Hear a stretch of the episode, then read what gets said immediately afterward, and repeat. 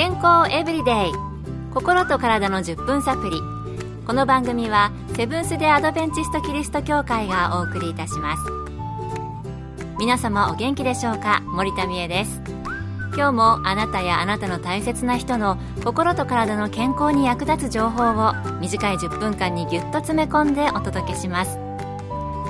セブンス・デ・アドベンチスト・キリスト教会は社会奉仕をモットーに世界中で病院や学校も運営しています。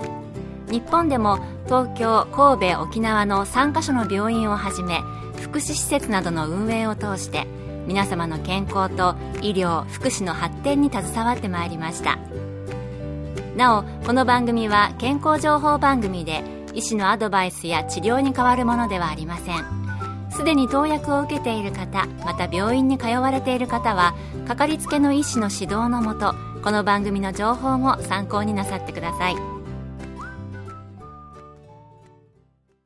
あなたは最近腹が立つことありましたか？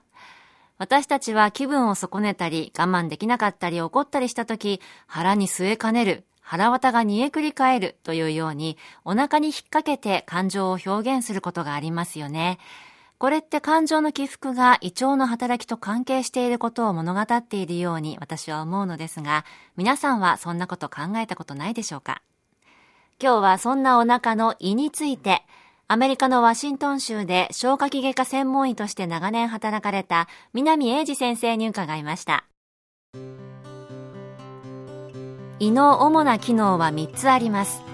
最初に食べた食べ物を貯める役目です。この機能のおかげで私たちは1日2食から3食の食事でエネルギーを補給できるのです。胃の第2の機能は咀嚼によってある程度小さくなった食べ物をさらに細かくして胃酸を含む胃液と混ぜて半液体にする役目です。第3に胃は口から入ってくるバクテリアやその他の有害なものを破壊する役目です。ということで胃は消化だけじゃなくて有害なバクテリアなどを退治してくれる防御的な役割もあるんですね。いつも不思議なんですが、食べ物を消化したりバクテリアをやっつけるほどの胃酸が胃やその後に続く小腸を消化しないのはどうしてなんでしょう南先生に聞いてみました。胃壁の内側に重炭酸塩を分泌する粘膜細胞があるからです。この重炭酸塩が胃の内側を覆って胃壁細胞から分泌される胃酸を中和します。小腸の始まりである十二指腸も同じようなメカニズムを持っています。これによって胃酸による損傷が起きないようになっています。この保護的なメカニズムが正常に機能しないと胃潰瘍や十二指腸潰瘍が起きます。そうなんですね。胃が胃酸で溶けてしまわないのは、重炭酸塩を分泌する粘膜があって、胃の中を覆っているからということでした。それによって胃酸に浸ったものが十二指腸や小腸へ送られても胃酸によって溶けてしまわないんですね。健康エブリデイ心と体の10分サプリこの番組はセブンス・デ・アドベンチスト・キリスト教会がお送りしています今日は胃の話をお届けしています。番組の前半では胃の働きをご紹介しましたが、次に胃の中での消化吸収について、引き続きアメリカのワシントン州で消化器外科専門医として長年働かれた南英二先生のお話をご紹介します。アスピリンとアルコールを例外として胃から直接吸収されるものはありません。吸収はしませんが胃はビタミン B12 が小腸で吸収されるのに必要な糖タンパク質を分泌しますうん胃では消化するだけでほとんどのものは吸収されないんですねただ、アルコールは胃から直接吸収されるようですので、胃潰瘍がある人にアルコールが良くないのは、そういうことも関係するのかもしれません。さて、よく緊張するとお腹を下したり、吐き気がしたりする場合がありますよね。最初の腹が立つなど、お腹に関係づけて感情を表現することがありますが、精神状態とお腹の状態は実際に関係するのでしょうか？南先生にお聞きしました。腸と脳が密接につながっていることが知られています食べることを考えるだけで胃腸の分泌作用や動きが活発になります。また腹が立ったりした時に吐き気がしたり腹痛が起こったりします。逆に私たちが食べたり飲んだりするものが胃腸の作用に影響して私たちの考え方や感じ方を左右することもあります。英語のことわざで You are what you eat と言いますが私たちは食べるものによって肉体的だけでなく精神的にも左右されるのです。You are what you eat 日本語の言い方では健康は食にありなどと訳せるようです食べるものによって体の健康はもちろん考え方や感じ方も影響されるということですから気をつけないといけないですよね。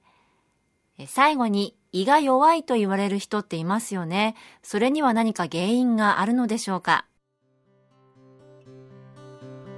食後に起こる症状を胃が弱いという漠然とした表現で描写しますがそれには腹部の膨満感吐き気腹痛胸焼けなどが含まれると思います。特定な原因として逆流性食道炎胃炎胃潰瘍十二指腸潰瘍胆石による胆嚢炎あるいは膵臓炎などがあります。特定の原因が見つからない場合過敏性腸症候群などの機能的な異常が疑われます。ストレスや憂鬱による感情的な脳の変化が胃腸の症状として現れることは珍しくありません。なのでこの場合はストレス解消や感情を穏やかにするため運動したり瞑想したり友人たちと親しく交わる時間を増やしたりしてみましょう。今日はお腹のお話胃について。消化器専門医の南英二先生のお話をお送りしました腹が立つなどの表現通り胃は感情によって影響されるようですねまた逆に何を食べたり飲んだりしたかによっても気持ちが変わってくるようですので気をつけていきたいところです。お腹の状態を快調に維持するために、安定した感情を保つために、健康にいいものを口にして穏やかな心で毎日を送れればいいなぁと改めて感じました。今日の健康エブリデイいかがでしたか？番組に対するご感想やご希望のトピックなどをお待ちしています。さて最後にプレゼントのお知らせです。今月は抽選で50名の方に明日の希望を作るライフスタイルマガジンサインズの1年購読をプレゼント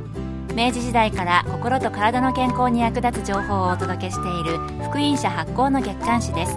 ご希望の方はご住所お名前そしてサインズ希望とご名義の上郵便番号241-8501セブンス・デ・アドベンチスト協会健康エブリデイの係郵便番号241-8501セブンス・デ・アドベンチスト協会健康エブリデイの係までご応募ください。今月末の消印まで有効です。お待ちしています。健康エブリデイ心と体の10分サプリこの番組はセブンス・デ・アドベンチスト・キリスト教会がお送りいたしました明日もあなたとお会いできることを楽しみにしていますそれでは皆さん Have a nice day!